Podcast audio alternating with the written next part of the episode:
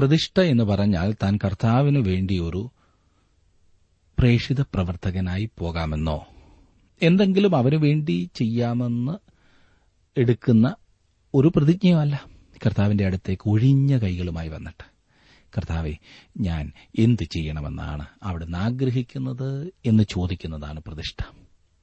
മനസ്സിലായല്ലോ? ഒഴിഞ്ഞ കൈകളുമായി വന്ന് കർത്താവെ ഞാൻ എന്ത് ചെയ്യണമെന്നാണ് അവിടുന്ന് ആഗ്രഹിക്കുന്നത്? നമ്മെ നിറയ്ക്കുന്നത് നമ്മുടെ കൈകളെ നിറയ്ക്കുന്നത് ദൈവമാണ്.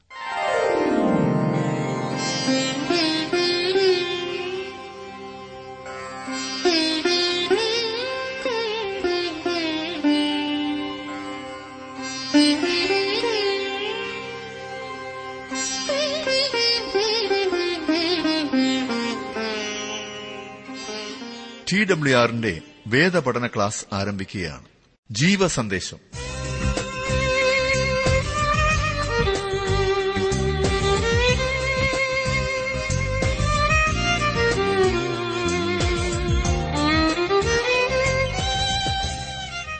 ഇന്നത്തെ പാഠഭാഗം ലേവ്യ പുസ്തകം ഒൻപതാം അധ്യായം. പ്രാർത്ഥനയോടെ നമുക്ക് ശ്രമിക്കാം സഹോദരൻ ജോർജ് ഫിലിപ്പ് ദൈവോദനം പഠിപ്പിക്കും. എല്ലാ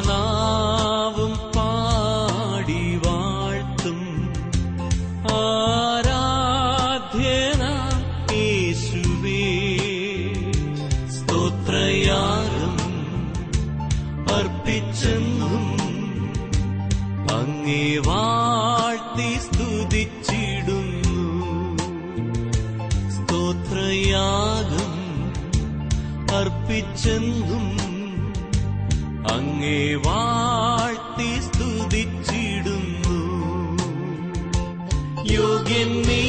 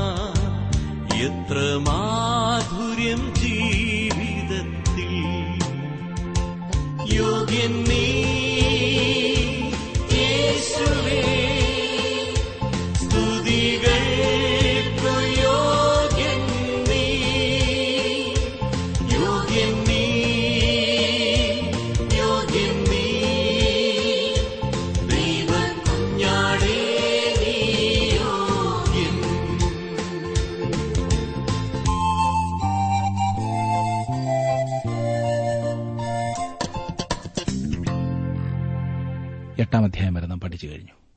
ഒൻപതാം അധ്യായത്തിലേക്ക് വരുമ്പോൾ അഹ്റോനും അവന്റെ പുത്രന്മാരും ശുശ്രൂഷ ആരംഭിക്കുമ്പോൾ യഹോവയുടെ തേജസ് പ്രത്യക്ഷമാകുന്നു എന്നതാണ് പ്രധാന വിഷയം.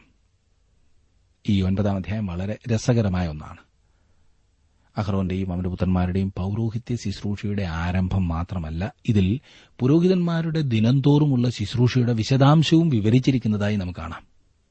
പാപപരിഹാര യാഗത്തിന്റെ മഹാദിനത്തെക്കുറിച്ച് പറയുന്നതൊഴിച്ചാൽ ദൈനംദിനമായുള്ള അനുഷ്ഠാനത്തെക്കുറിച്ച് ബാക്കിയുള്ള തിരുവചന ഭാഗത്ത് വളരെ കുറച്ച് വിവരങ്ങൾ മാത്രമേ നൽകിയിട്ടുള്ളൂ. ഇവിടെയാണ് പുരോഹിതൻ ആദ്യമായി പുരോഹിതനാകുന്നത്. ഒരു വ്യക്തി അഹരോന്റെ വംശത്തിൽ ജനിച്ചവനാണെങ്കിൽ പോലും അവന്റെ സ്ഥാനാരോഹണം നടക്കാത്തിടത്തോളം കാലം അവൻ പൂർണമായി ഒരു പുരോഹിതൻ ആകുമായിരുന്നില്ല. സ്ഥാനാരോഹണം എന്നതിന് എബ്രായ ഭാഷയിൽ ഉപയോഗിച്ചിരിക്കുന്ന വാക്കിന് കൈ നിറയ്ക്കുക എന്നർത്ഥമാണ്. കൈ നിറയ്ക്കുക എന്നർത്ഥം. അതായത് നാം ദൈവത്തിങ്കിലേക്ക് ഒഴിഞ്ഞ കൈകളുമായി ചെല്ലുന്നു എന്നർത്ഥം.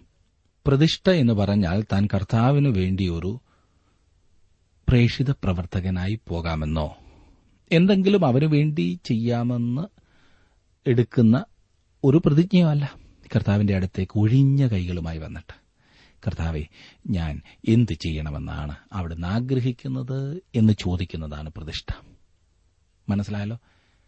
ഒഴിഞ്ഞ കൈകളുമായി വന്ന് കർത്താവെ ഞാൻ എന്ത് ചെയ്യണമെന്നാണ് അവിടുന്ന് ആഗ്രഹിക്കുന്നത്? നമ്മെ നിറയ്ക്കുന്നത് നമ്മുടെ കൈകളെ നിറയ്ക്കുന്നത് ദൈവമാണ്. പ്രതിഷ്ഠിക്കണമെങ്കിൽ തങ്ങൾ എന്തെങ്കിലും ദൈവത്തിന് കൊണ്ടുവരണം എന്ന് അനേകം ആളുകൾ ചിന്തിക്കുന്നു. തങ്ങളെ തന്നെ ദൈവത്തിന് സമർപ്പിക്കുമ്പോൾ അതിനേക്കാൾ അധികമായി കർത്താവിന് കൊടുക്കുന്നു എന്ന് മറ്റു ചിലർ ചിന്തിക്കുന്നു. സുഹൃത്തെ നാം അവന് അധികമൊന്നും കൊടുക്കുന്നില്ല.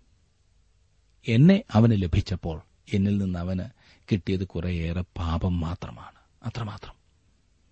പഴയ നിയമത്തിന്റെ ഗ്രീക്ക് പരിഭാഷയായ സെപ്റ്റജന്റിൽ സമർപ്പണം എന്നതിന് ഉപയോഗിച്ചിരിക്കുന്ന വാക്കിന് ഉദ്ദേശം അതായത് താങ്കളെക്കുറിച്ചുള്ള ദൈവോദ്ദേശം സാധ്യമാകുക എന്ന അർത്ഥമാണുള്ളത്.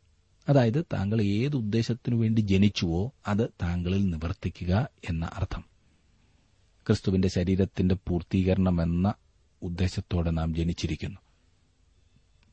മഹത്വത്തിലേക്ക് നമ്മെ പ്രവേശിപ്പിക്കുക എന്ന ദൈവോദ്ദേശം നിവർത്തിക്കേണ്ടതിനാണ് അവൻ ഈ ഭൂമിയിൽ താണിറങ്ങി വന്ന് ജന്മമെടുത്തത്. സകലത്തിനും ലാക്കും സകലത്തിനും കാരണഭൂതനുമായവൻ അനേകം പുത്രന്മാരെ തേജസ്സിലേക്ക് നടത്തുമ്പോൾ അവരുടെ രക്ഷാനായകനെ കഷ്ടാനുഭവങ്ങളാൽ തികഞ്ഞവനാക്കുന്നത് യുക്തമായിരുന്നു. ഇബ്രാഹിം ലേഖനൻ രണ്ടാം അധ്യായത്തിന്റെ പത്താം വാക്യമാണ് ഞാൻ വായിച്ചത്. യേശുക്രിസ്തു അഭിഷിക്തനായിരുന്നു എന്ന് കാണുക. അവന് ഒരു ഉദ്ദേശമുണ്ടായിരുന്നു. ന്യായപ്രമാണം ബലഹീന മനുഷ്യരെ മഹാപുരോഹിതന്മാരാക്കുന്നു. ന്യായപ്രമാണത്തിന് പിമ്പുള്ള ആണയുടെ വചനമോ എന്നേക്കും തികഞ്ഞവനായി തീർന്ന പുത്രനെ പുരോഹിതനാക്കുന്നു. എബ്രാലേഖനം ഏഴാം അധ്യായത്തിന്റെ ഇരുപത്തിയെട്ടാം വാക്യമാണ് ഞാൻ വായിച്ചത്. ഈ അധ്യായത്തിൽ യേശുവിന്റെ സ്വഭാവത്തെയല്ല അവന്റെ പ്രവർത്തനത്തെയാണ് കാണുവാൻ കഴിയുന്നത്. ദൈവോദ്ദേശം നിറവേറ്റുന്ന യേശുവിനെ നാം ഇവിടെ കാണുന്നു. ഈ അധ്യായത്തെ അതായത് ഒൻപതാം അധ്യായത്തെ ഇപ്രകാരം വിഭജിക്കാവുന്നതാണ്. ഈ അധ്യായം മൊത്തം പുരോഹിതന്മാരുടെ ശുശ്രൂഷയാണ് വിഷയം. ആദ്യത്തെ ഏഴ് വാക്യങ്ങളിൽ അഹ്റോൻ തന്റെ ശുശ്രൂഷ ആരംഭിക്കുവാൻ തയ്യാറാകുന്നു എന്ന് നാം കാണുന്നു. എട്ട് മുതൽ പതിനൊന്ന് വരെയുള്ള വാക്യങ്ങളിൽ അഹ്റോൻ പാപയാഗം അർപ്പിക്കുന്നതായി നാം കാണുന്നു. പന്ത്രണ്ട് മുതൽ പതിനാറ് വരെയുള്ള വാക്യങ്ങളിൽ അഹ്റോൻ ഹോമയാഗം അർപ്പിക്കുന്നതായി നാം കാണുന്നു. പതിനേഴ് മുതൽ ഇരുപത്തിയൊന്ന് വരെയുള്ള വാക്യങ്ങളിൽ അഹ്റോൻ ഭോജനയാഗവും സമാധാനയാഗവും അർപ്പിക്കുന്നു. അഹ്റോൻ ജനത്തെ അനുഗ്രഹിക്കുകയും യഹോവയുടെ തേജസ് പ്രത്യക്ഷപ്പെടുകയും ചെയ്യുന്നതാണ് ഒടുവിലത്തെ മൂന്ന് വാക്യങ്ങളിൽ നാം കാണുന്നത്. ഇരുപത്തിരണ്ട് മുതൽ ഇരുപത്തിനാല് വരെയുള്ള വാക്യങ്ങളിൽ. ഒൻപതാം അധ്യായം നിങ്ങൾ എടുത്തുവെങ്കിൽ അതിന്റെ ആദ്യത്തെ രണ്ട് വാക്യങ്ങൾ ഞാനൊന്ന് വായിക്കാം. ശ്രദ്ധിച്ചാട്ട്. എട്ടാം ദിവസം മോശ അഹ്റോനെയും പുത്രന്മാരെയും ഇസ്രായേൽ മൂപ്പന്മാരെയും വിളിച്ചു. അഹ്റോനോട് പറഞ്ഞതെന്തെന്നാൽ നീ പാപയാഗത്തിനായി ഊനമില്ലാത്ത ഒരു കാളക്കുട്ടിയെയും ഹോമയാഗത്തിനായി ഊനമില്ലാത്ത ഒരു ആട്ടുകൊറ്റനെയും എടുത്ത് യഹോവയുടെ സന്നിധിയിൽ അർപ്പിക്കണം. ഇവയെല്ലാം യഹോവയുടെ കൽപ്പന പ്രകാരമാണ് ചെയ്തിരുന്നത്. അവർ ഏഴ് ദിവസങ്ങളിലെ അനുഷ്ഠാനങ്ങൾ ചെയ്തു തീർത്തിരുന്നു. ഇവിടെ എട്ടാം ദിവസം അഹ്റോൻ മഹാപുരോഹിതനായി തന്റെ ശുശ്രൂഷ ആരംഭിക്കേണ്ടതാണ്. എട്ടാം ദിവസം എന്ന് പറയുന്നത് ആഴ്ചയുടെ ഒന്നാം ദിവസമാണ്. ആ ദിവസമാണ് കർത്താവായ യേശു മരിച്ചവരിൽ നിന്ന് ഉയർത്തെഴുന്നേറ്റത്. തന്റെ മരണത്തിനും ഉയർത്തെഴുന്നേൽപ്പിനും ശേഷം ക്രിസ്തു മഹാപുരോഹിതനായി തന്റെ ശുശ്രൂഷയിൽ പ്രവേശിച്ചു. എബ്രായ ലേഖനം എട്ടാം അധ്യായത്തിന്റെ നാലാം വാക്യവും ഒൻപതാം അധ്യായത്തിന്റെ പത്ത് മുതൽ പന്ത്രണ്ട് വരെയുള്ള വാക്യങ്ങളിലും പറഞ്ഞിരിക്കുന്നത് ക്രിസ്തു ഈ ഭൂമിയിലായിരുന്നു എങ്കിൽ അവൻ ഒരു പുരോഹിതനാകുമായിരുന്നില്ല എന്നാണ്. അവന്റെ സ്വർഗാരോഹണത്തിന് ശേഷമാണ് സ്വർഗത്തിൽ കൈപ്പണിയല്ലാത്ത കൂടാരത്തിൽ അവൻ മഹാപുരോഹിതനായി തീർന്നത്. തന്റെ തന്നെ രക്തം കൊണ്ട് അവൻ വിശുദ്ധ സ്ഥലത്ത് പ്രവേശിച്ചു. ആഴ്ചയുടെ ഒന്നാം ദിവസം അഹ്റോൻ മഹാപുരോഹിത ശുശ്രൂഷ ആരംഭിച്ചപ്പോൾ അവന്റെ നാല് പുത്രന്മാരും അതിന് സാക്ഷ്യം വഹിക്കുന്നുണ്ടായിരുന്നു. അതുപോലെ തന്നെ ക്രിസ്തുവിന്റെ മരണത്തിനും ഉയർത്തെഴുന്നേൽപ്പിനും സാക്ഷ്യം വഹിക്കുന്നതിന് നമുക്ക് നാല് സുവിശേഷങ്ങളുണ്ട്. പൂർണനായ ഒരു പുരോഹിതൻ ഇന്ന് നമുക്കുണ്ട്. പുത്രനെങ്കിലും താൻ അനുഭവിച്ച കഷ്ടങ്ങളാൽ അനുസരണം പഠിച്ച് തികഞ്ഞവനായി തന്നെ അനുസരിക്കുന്ന ഏവർക്കും നിത്യരക്ഷയുടെ കാരണഭൂതനായി തീർന്നു എന്ന് എബ്രാലേഖനം അഞ്ചാം അധ്യായത്തിന്റെ എട്ടും ഒൻപതും വാക്യങ്ങളിൽ നാം കാണുന്നു. നാം അവനെയും അവനിലും വിശ്വസിക്കുമ്പോൾ അവനെ അനുസരിക്കും. നാം വിശ്വാസികളായതിനു ശേഷമാണ് അവനെ അനുസരിക്കുന്നത്. അതായത് നാം അവന്റെ ഹിതം നിവർത്തിക്കുവാൻ ശ്രമിക്കും. പ്രിയ സുഹൃത്തെ അതല്ലേ പ്രതിഷ്ഠ? നാം ഒഴിഞ്ഞവരായി അവന്റെ അടുക്കൽ ചെല്ലുന്നു. നമ്മുടെ ഒഴിഞ്ഞ കൈകളെ നീട്ടി അതിനെ നിറയ്ക്കുവാൻ നാം കർത്താവിനോട് പറയുന്നു. നമുക്ക് നമ്മുടേതായി യാതൊന്നും ചെയ്യുവാൻ സാധിക്കില്ല എന്ന് നാം കർത്താവിന്റെ സന്നിധിയിൽ സ്വയം സമർപ്പിക്കുകയാണ് സമ്മതിക്കുകയാണ് ചെയ്യുന്നത്. അഹ്റോൻ നമ്മുടെ ശ്രേഷ്ഠ മഹാപുരോഹിതനായിരുന്നില്ല. അഹ്റോന് അവനുവേണ്ടി ഒരു പാപയാഗം അർപ്പിക്കേണ്ട ആവശ്യമായിരുന്നു.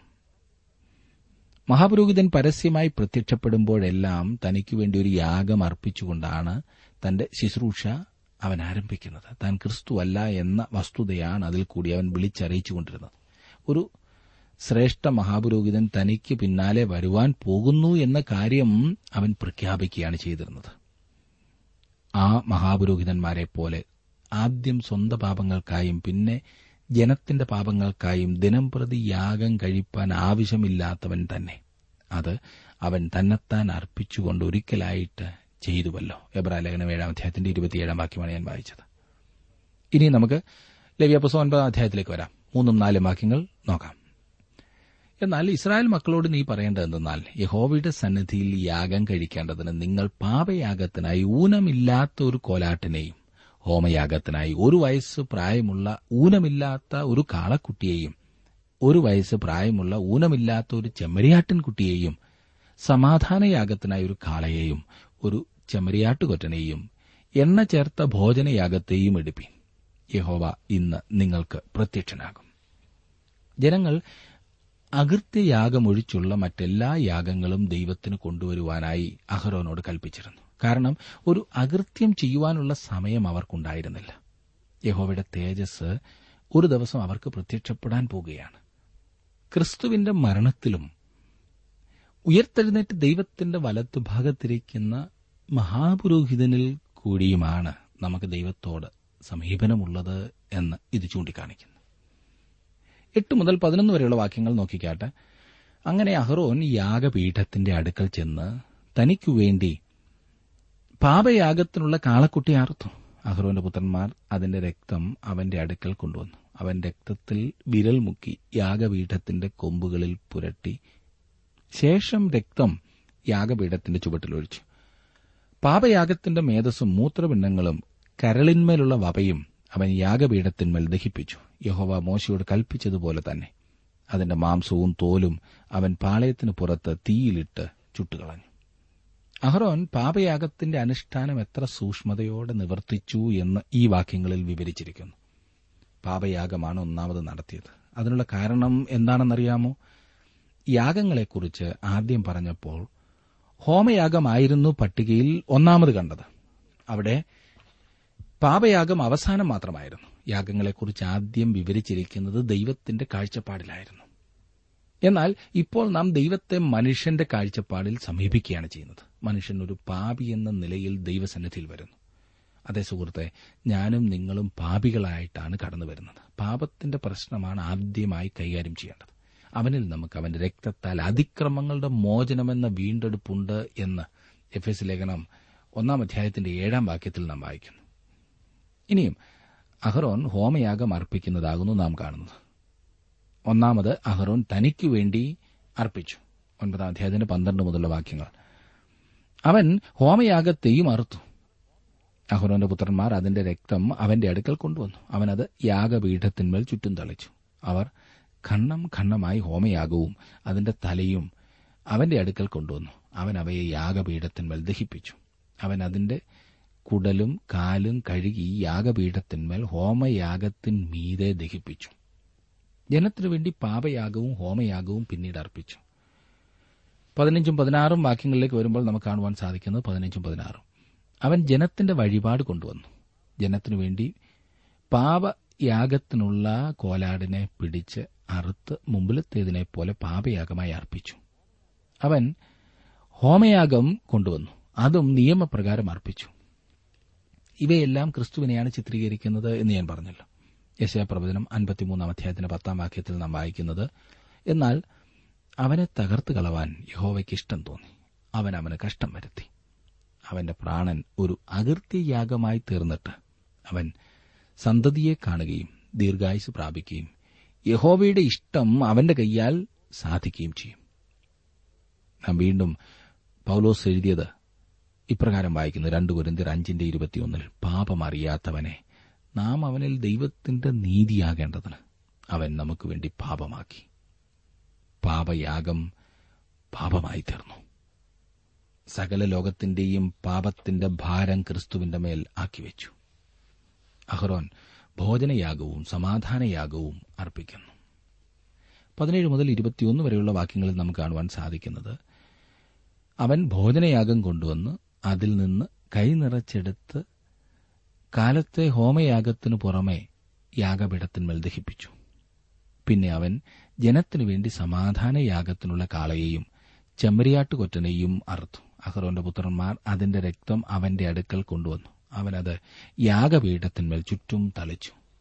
കാളയുടെയും ആട്ടുകൊറ്റന്റെയും മേധസ്സും തടിച്ച വാലും കുടൽ പൊതിഞ്ഞിരിക്കുന്ന മേധസ്സും മൂത്രപിണ്ഡങ്ങളും കരളിന്മേലുള്ള വവയും കൊണ്ടുവന്നു. അവർ മേധസ് നെഞ്ചുകണ്ടങ്ങളുടെ മേൽ വെച്ചു. അവൻ മേധസ് യാഗപീഠത്തിന്മേൽ ദഹിപ്പിച്ചു.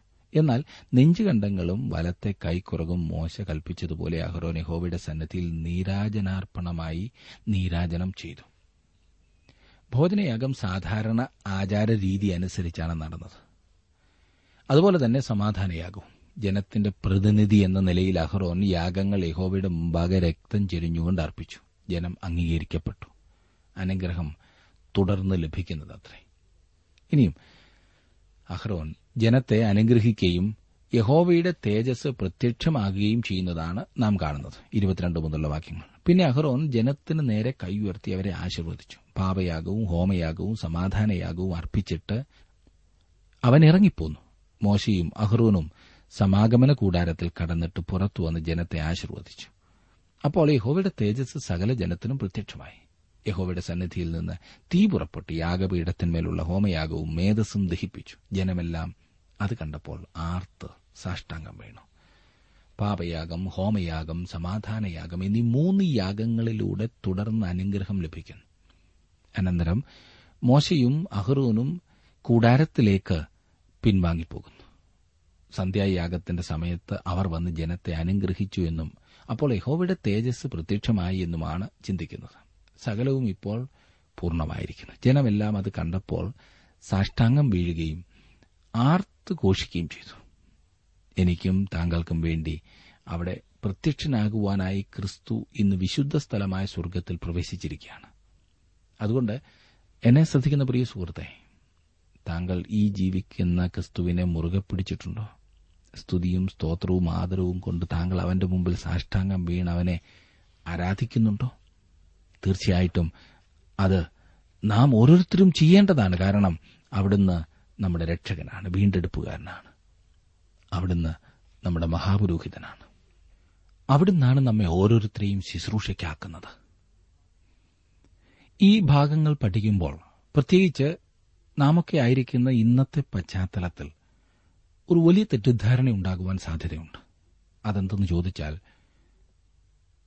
പുരോഹിത ശുശ്രൂഷ അല്ലെങ്കിൽ മനുഷ്യരെ ദൈവസന്നിധിയിൽ പ്രതിനിധീകരിക്കുന്ന വലിയ ശുശ്രൂഷ ഏതെങ്കിലും ഒരു വിഭാഗത്തിന്റെ മാത്രമാകുന്നു നാം പൂർണസമയ സുവിശേഷ പ്രവർത്തകരെന്നോ അച്ഛന്മാരെന്നോ പാസ്റ്റർമാരെന്നോ ഒക്കെ വിളിക്കുന്ന ഒരു വിഭാഗത്തിന്റെ മാത്രമാകുന്നു എന്ന് ചിന്തിക്കുന്ന തെറ്റിദ്ധാരണ.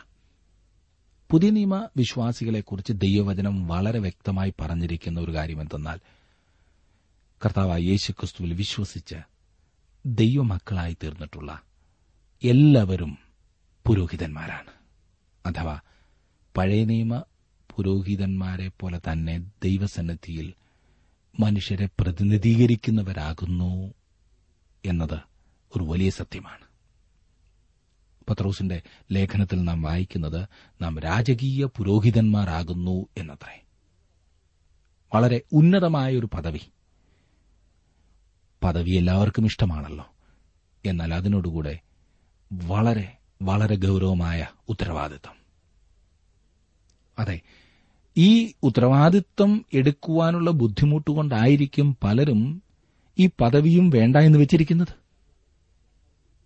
പുരോഹിതനാകുക. നമ്മുടെ സ്വന്തം കഴിവുകൊണ്ട് ഒരിക്കലും ആ ശുശ്രൂഷ ചെയ്യുവാൻ സാധിക്കില്ല എന്ന് നാം ഈ കഴിഞ്ഞ ദിവസങ്ങളിൽ പഠിച്ചതായിട്ടുള്ള എട്ടും ഒൻപതും അധ്യായങ്ങളിൽ നിന്നും ലവ്യ എട്ടും ഒൻപതും അധ്യായങ്ങളിൽ നിന്നും വ്യക്തമാണല്ലോ. അഹ്റോന് പോലും ആ ശുശ്രൂഷ ചെയ്യുവാൻ ആവശ്യമായിരുന്നത് യഹോവയുടെ ശക്തിയായിരുന്നു യഹോവയുടെ കൈയായിരുന്നു. എല്ലാം യഹോവയുടെ കൽപ്പന പ്രകാരം ചെയ്തു എന്നാണ് നാം വീണ്ടും വീണ്ടും വായിക്കുന്നത്.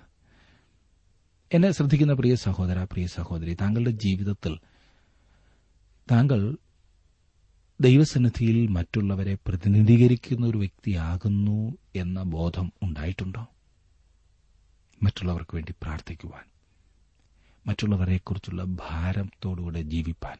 പലപ്പോഴും നമുക്കുള്ള ഏറ്റവും വലിയ പ്രശ്നം നമുക്കില്ലാത്തതും നമ്മുടേതായ ബുദ്ധിമുട്ടുകളുമൊക്കെയാണ് നമ്മുടെ ഏറ്റവും വലിയ ഭാരം. എന്നാൽ ദൈവവുമായി ബന്ധപ്പെട്ടിട്ടുള്ള ഏതൊരു വ്യക്തിക്കും അങ്ങനെ ബന്ധപ്പെട്ടിട്ടില്ലാത്ത ആളുകളെക്കുറിച്ചുള്ള ഭാരമായിരിക്കും മുൻപിൽ നിൽക്കുന്നത്. അവരുടെ ഹൃദയത്തെ ഏറ്റവും അധികം വേദനിപ്പിക്കുന്നത് അതായിരിക്കും മറ്റുള്ളവരെക്കുറിച്ചുള്ള ഭാരം. അതെ മറ്റുള്ളവരെ ക്രിസ്തുവിങ്കിലേക്ക് നയിക്കുവാനുള്ള ആ ചിന്ത ആ താൽപര്യം. ഇന്ന് അങ്ങനെ ഒരു താൽപര്യത്തിൽ മുൻപോട്ട് പോകുവാൻ താങ്കൾക്ക് സാധിക്കുമോ? ദൈവം താങ്കളിൽ നിന്നും ആഗ്രഹിക്കുന്നത് അതത്രേ. നാം പുരോഹിതന്മാരാണ്.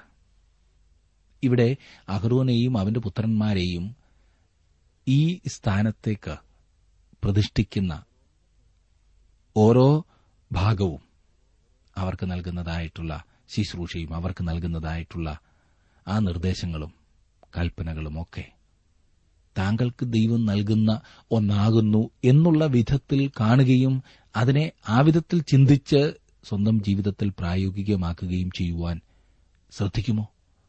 അങ്ങനെ ഒന്ന് ശ്രമിച്ചാൽ എത്ര വലിയ അർത്ഥമാണ് ഈ ഭാഗത്തു നിന്നും താങ്കൾക്ക് പഠിക്കുവാൻ സാധിക്കുന്നത് എന്ന് മനസ്സിലാക്കുവാൻ സാധിക്കും. അതെ ദൈവം നമ്മെ ഓരോരുത്തരെക്കുറിച്ചും ആഗ്രഹിക്കുന്ന അതാണ് പ്രഥമമായും ഈ അഹ്റോനെയും പുരോഹിത ശുശ്രൂഷയും ഒക്കെ ക്രിസ്തുവിനെ പ്രതിനിധീകരിക്കുന്നതായിട്ടാകുന്നു നാം കാണുന്നത്. എന്നാൽ അതിനകത്തുള്ള വേറൊരു അർത്ഥം എന്താണെന്ന് ചോദിച്ചാൽ നമുക്ക് ഓരോരുത്തർക്കും ദൈവം തന്നിരിക്കുന്ന ഉത്തരവാദിത്വത്തെ ചൂണ്ടിക്കാണിക്കുന്ന ഒരു ഭാഗമാണ്. അതുകൊണ്ട് നാം ഒഴിഞ്ഞു മാറുവാൻ ശ്രമിക്കരുത്.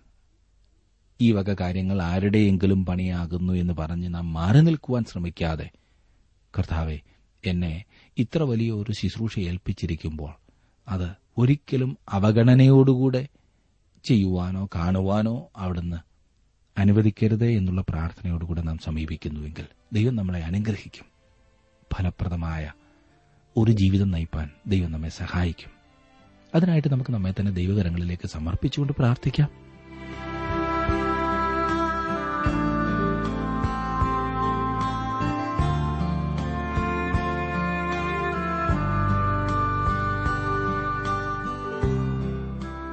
ഇന്നത്തെ ജീവസന്ദേശ പഠന ക്ലാസ്സിലൂടെ ഞങ്ങളെ ശ്രദ്ധിച്ച എല്ലാ പ്രിയ ശ്രോതാക്കളോടുമുള്ള നന്ദിയെ അറിയിക്കട്ടെ. ദൈവവചനം കൃത്യമായി ക്രമമായി പഠിക്കുവാൻ ലഭിച്ചിരിക്കുന്ന ഈ അസുലഭ അവസരം പ്രയോജനപ്പെടുത്തുകയും സ്നേഹിതരെ അതിനായി ഉത്സാഹിപ്പിക്കുകയും ചെയ്യുക. അഭിപ്രായങ്ങളും നിർദ്ദേശങ്ങളും പ്രാർത്ഥനാ വിഷയങ്ങളും ഞങ്ങളെ അറിയിക്കുക. ഈ പുസ്തകത്തിന്റെ വിഷയവിഭജനം audio C D S D card എന്നിവ ആവശ്യമെങ്കിൽ ഞങ്ങളുമായി ബന്ധപ്പെടുക. ഞങ്ങളുടെ വിലാസം ജീവസന്ദേശം പോസ്റ്റ് ബോക്സ് നമ്പർ മൂന്ന് തിരുവല്ല അഞ്ച് Keralam. Phone zero four six nine two seven zero zero two eight four. Mobile nine four four seven seven six seven three seven eight. ഞങ്ങളുടെ email address Malayalam T T B at radio eight eight two dot com. വെബ്സൈറ്റിലും ഞങ്ങളുടെ programme ലഭിക്കുന്നതാണ്. ഞങ്ങളുടെ website W W W dot radio eight eight two dot com.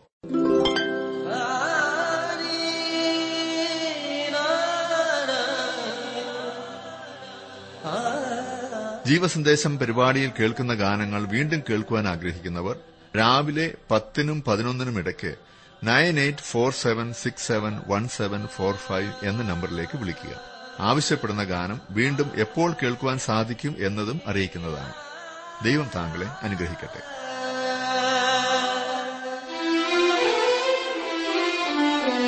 ഒരു മൃദുസ്വരം ഞാൻ കേട്ടു. യേശുവിൻ സ്വരം ഞാൻ കേട്ടു. ഹൃദയ കവാടത്തിൽ മുട്ടി വീളിക്കുന്ന യേശുവിൻ സ്വരം. ആ മൃദുസ്വരം ഒരു മൃദുസ്വരം ഞാൻ കേട്ടു. യേശുവിൻ സ്വരം ഞാൻ കേട്ടു. य कवाड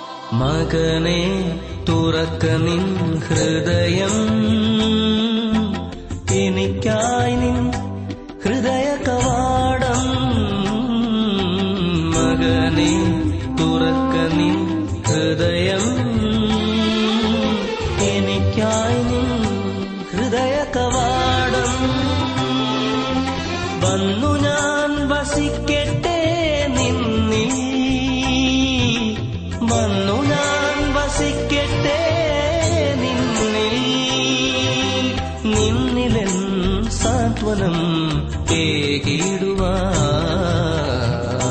ഒരു മൃദുസ്വരം ഞാൻ കേട്ടു. യേശുവിൻ സ്വരം ഞാൻ കേട്ടു